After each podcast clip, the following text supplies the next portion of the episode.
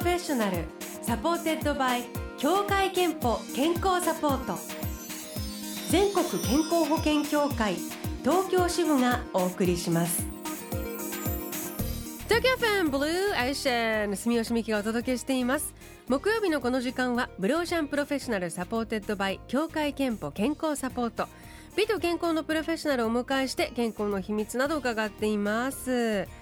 えー、今日のブローシャンプロフェッショナルは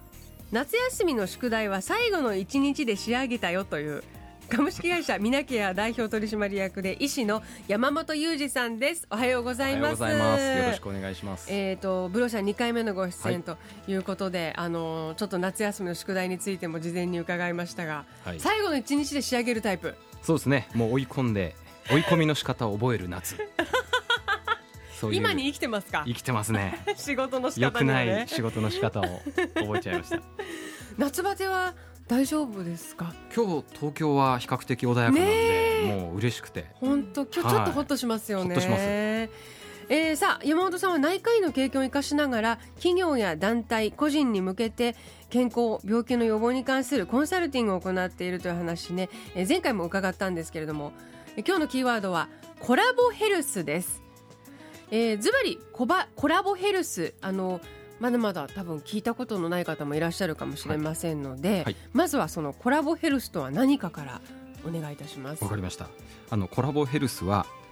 コラボレーション、まあ、協力っていう意味の英語とヘルス健康それからヘルスケア両方の意味を持った造語で協力して健康づくりをしていきましょうね、はい、そういうあの言葉なんですね。はいで基本的には厚生労働省がこのコラボヘルスというものを日本で広めていくぞと言い出した、まあ、言葉になります。でその協力する人たちっていうのは、まあ、仕事を一緒にしてる仲間っていうそうですね。のがコラボヘルスですよね。はい、基本的にもともとのコラボヘルスの意味は企業とその企業が加入している健康保険組合だったり協会憲法だったりという2つが協力して健康づくりしていこうねという意味なんですが当然あの企業とか憲法や協会憲法といわれる保険者と我々は呼びますけども、はい、どっちもまあ組織の名前なんで、うん。うん、そこの中にいる人たちが動いて初めて意味がありますんでそういう意味では先ほどおっしゃってたように同僚やあ、まあ、会社のみんなでお互いの健康を気をつけていこうね、うそういう取り組みです。つまりあの組織同士だから個人は関係ないということではなくもう本当従業員えー、それぞれの、まあ、健康をどう維持していくかという話ですよね。で、そこから広げて当然あのみんながみんな会社員というわけではありませんから地域と個人だったり家族と個人だったりそういう、まあ、人間関係の中で健康というものをもっと大事にしていこうねそういう意味合いも今は含めて考えてます。働き方改革の推進とも関係ありますか？そうですね。働き方改革っていうとあの働き方を何にどどっち向きに変えていくんだっていうのはなかなか分かりづらい言葉ではあるんですが、はい、やっぱりあの健康経営という言葉も最近言われるようにですねあの、まあ、人が集まって組織ができた中の経営の在り方運営の在り方に健康という要素をもっと入れていこうねと。これが、まあ、社会を活性化させるよねと。そういう考え方ですね。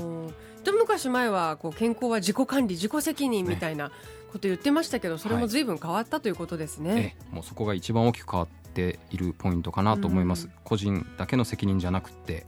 実はあの健康がいかに周りの人にとっても大きな影響を与えるかというのが今知られつつあってですね。例えばなんですけどもその保険者さんという皆さん持ってる保険証。これってみんながあの保険料というのを毎月健康保険料を払って、はい、えー、初めて成り立つわけなんですけども、うん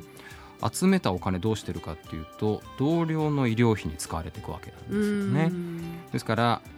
隣に座ってる同僚仲間の健康を守ることが実は医療費の出費を減らして自分の給料を守ることともつながると。いう意味では単純にあの病気になると気の毒だし健康の方がいいよねというだけじゃなくて、うんうん、お金の問題特に自分のお財布ともすごく連動してるんだというのが今やっぱり知られつつあるところですね。あとあの一人がやっぱり職場で倒れるとその周りの人たちはあのその業務のカバーっていう意味でもね、ね、大変だっていう経験した方多いと思うんですけど、はいはい、今その介護とか子育てとかも並行してやる中でちょっとしたそのね負担がものすごくその、はい、えー、違う人にも影響を与えてしまうっていう意味でも、ね、やっぱりこう規則の人みんな健康で、はい、一緒に頑張ろうねって、はい、いう感じになりますよね。なのでこれまでどちらかというと病気になっても病院があるから大丈夫健康保険があるから大丈夫という考え方だったのが、そうではなくて確かに健康を守るということの方が、病気になったら大丈夫よりも大事な価値観だよねというのも国も気づき出してますし会社や地域もそれにもっと目を向けようとそんなのがこのコラボヘルスの大きな原動力になっていると思います。えー、今日は山本裕二さんをお迎えしています。後半はコラボヘルスの実例についてもねいくつか伺っていきたいと思います。ではその前に一曲いきましょう。今週末開催のフジロックにも出演です。ジャック・ジョンソン Better Together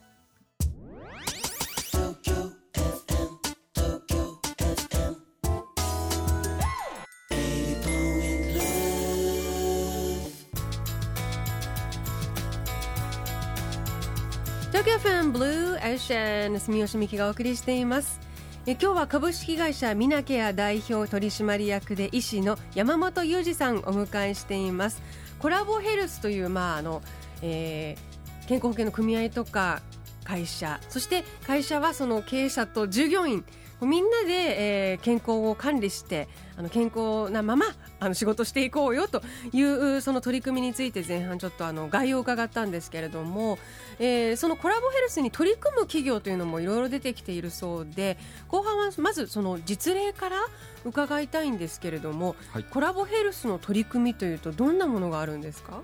あの企業によってもちろん様々なんですが、はい。えー、健康管理室がありますよだとか、産業医という先生がいて、えー、その先生のもとで職員の健康を見てますよ。そんなのがあるんですが例えば一つの事例としては、えー、航空会社の日本航空さん JAL さんが、はい、えー、例えば各部署にウェルネスリーダー、まあ、ウェルネスっていうのは健康ということですけども、というこう役割の人を置いて社内でも数百人いるんですけどもウェルネスリーダー、はい、その方々が、まあ、チームごとだったり部署ごとに健康に、まあ、気をつけようねということをやり始めていて。へえ面白いです、はい、それで普通にもちろんだから看護師の免許とかもではなくない、はい、ただ普通のえ職員の方で。で当然ウェルネスリーダーさん向けに毎年研修とかをして健康の知識だったりというのをお伝えして。それから職員の皆さんにあの健康マイブックっていう冊子を配ってその中に例えば中高年男性であればメタボがあの大きな健康リスクですよだったり、女性の場合ですとその世代だとまた女性の健康の問題、えー、乳がんみたいなものから子宮筋腫だったとか、そういったものが書いてあって自分の健康管理もしましょう。それからウェルネスリーダーさんがみんなに声をかけていこう、そんなことをやってるっていうのはありますね。やっぱりその大きなこうまとめて声をかけるよりその小規模っていうかウェルネスリーダーが目の届く範囲で声をかけた方が効果が上がるっていうことですね。すっごく大事なポイントを言っていただいてありがたいんですけども確かにあの組織の上の方から健康に注意しろっていうのは簡単なんですがなかなかそれはそうだよねって言ってみんなやらないで終わっちゃうんですよ。それがこうまさに目の届く範囲手の届く範囲にそういうリーダーがいて日々例えば健康診断を受けましょうだとか、うん、タバコを控えよう飲み過ぎ食べ過ぎ気をつけようこれを言ってもらえるっていうのが実は一番効果がある期待されているところですね。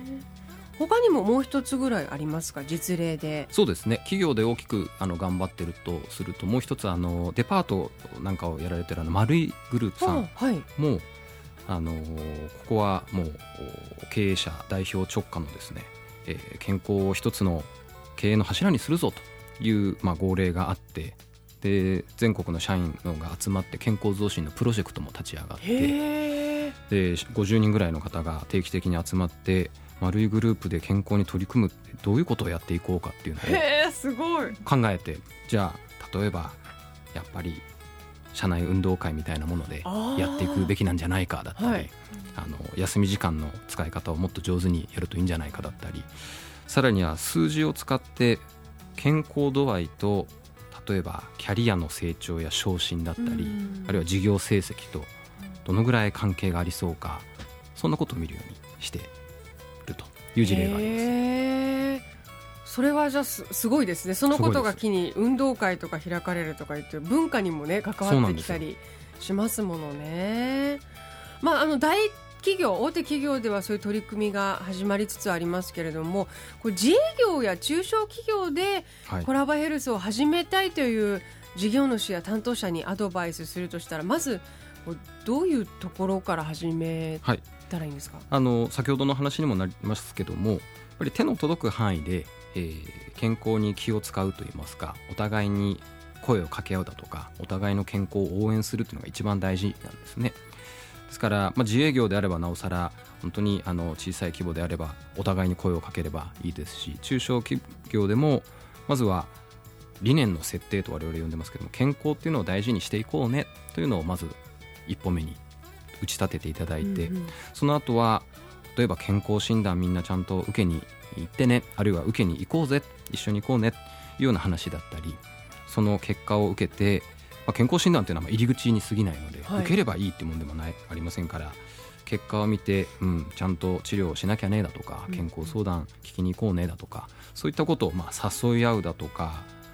後押ししてあげるだとか、うんうん、そういうことが、まあ、日常の中で始められればもうそれで十分かなと思います。まあ、あの健康診断行けばいいわけじゃないっておっしゃったんですけどそれでもやはりこの維持管理には健康診断が欠かせないわけですね。そうですね。入り口はやっぱり健康診断になるわけなんですけども、うん、あの検診受けてるから大丈夫ってこう思ってる人もいてですね、はい、まあ健康診断というのはテストを受けてるのと一緒ですからテストを受けてもどこができてどこができなかったっていうのを見直さないとなかなか次に成長しないというのと一緒で、健康診断結果ちゃんと見てリスクがあったり直さなきゃいけないところがあれば対処しようね。ここまでやって初めて健康診断に意味があると。そういう考え方ですね。もちろん山本さんご自身健康診断は受けてます。ドキドキしながら今年こそまずいんじゃないかと思いながら。ちょっとねそういう方きっと多いですよね。検診前だけ運動するとかですね、え ーやってますね。まあそれでも受けた方がいいということで皆さんよろしくお願いします。す、ねはい、えー、では最後に山本さんの健康の秘密教えていただきましょう。健康の秘密はまるまるですでお願いします。はい、えー、健康の秘密は声かけです。声かけ？はい。あ、さっきおっしゃってたように。そうです。えー、ウェルネスリーダーのような形で。そうですね。まあ職場とか身近な最近元気とかなんか例えば疲れてそうだなとか思ったら「大丈夫?」なんていう声掛けだったり「いいことあったの?」とかあるいはまあ親子であれば野菜食べてるみたいな話とかちゃんと眠れてるとかもうああいう本当に何気ない会話この声かけで十分それがお互いの健康を応援するっていうことと同じ意味になりますのでぜひと思います健康の秘密は声かけですいただきましたこのコーナーではあなたの健康の秘密や健康でいるための秘訣も募集しています。毎週1名様にクオカード3000円分をプレゼント。ブローシャのホームページにあるメッセージフォームからお送りください。ご応募お待ちしています。えー、今日のブローシャンプロフェッショナルは株式会社ミナケアの代表取締役山本裕二さんをお迎えしました。ありがとうございました。ありがとうございました。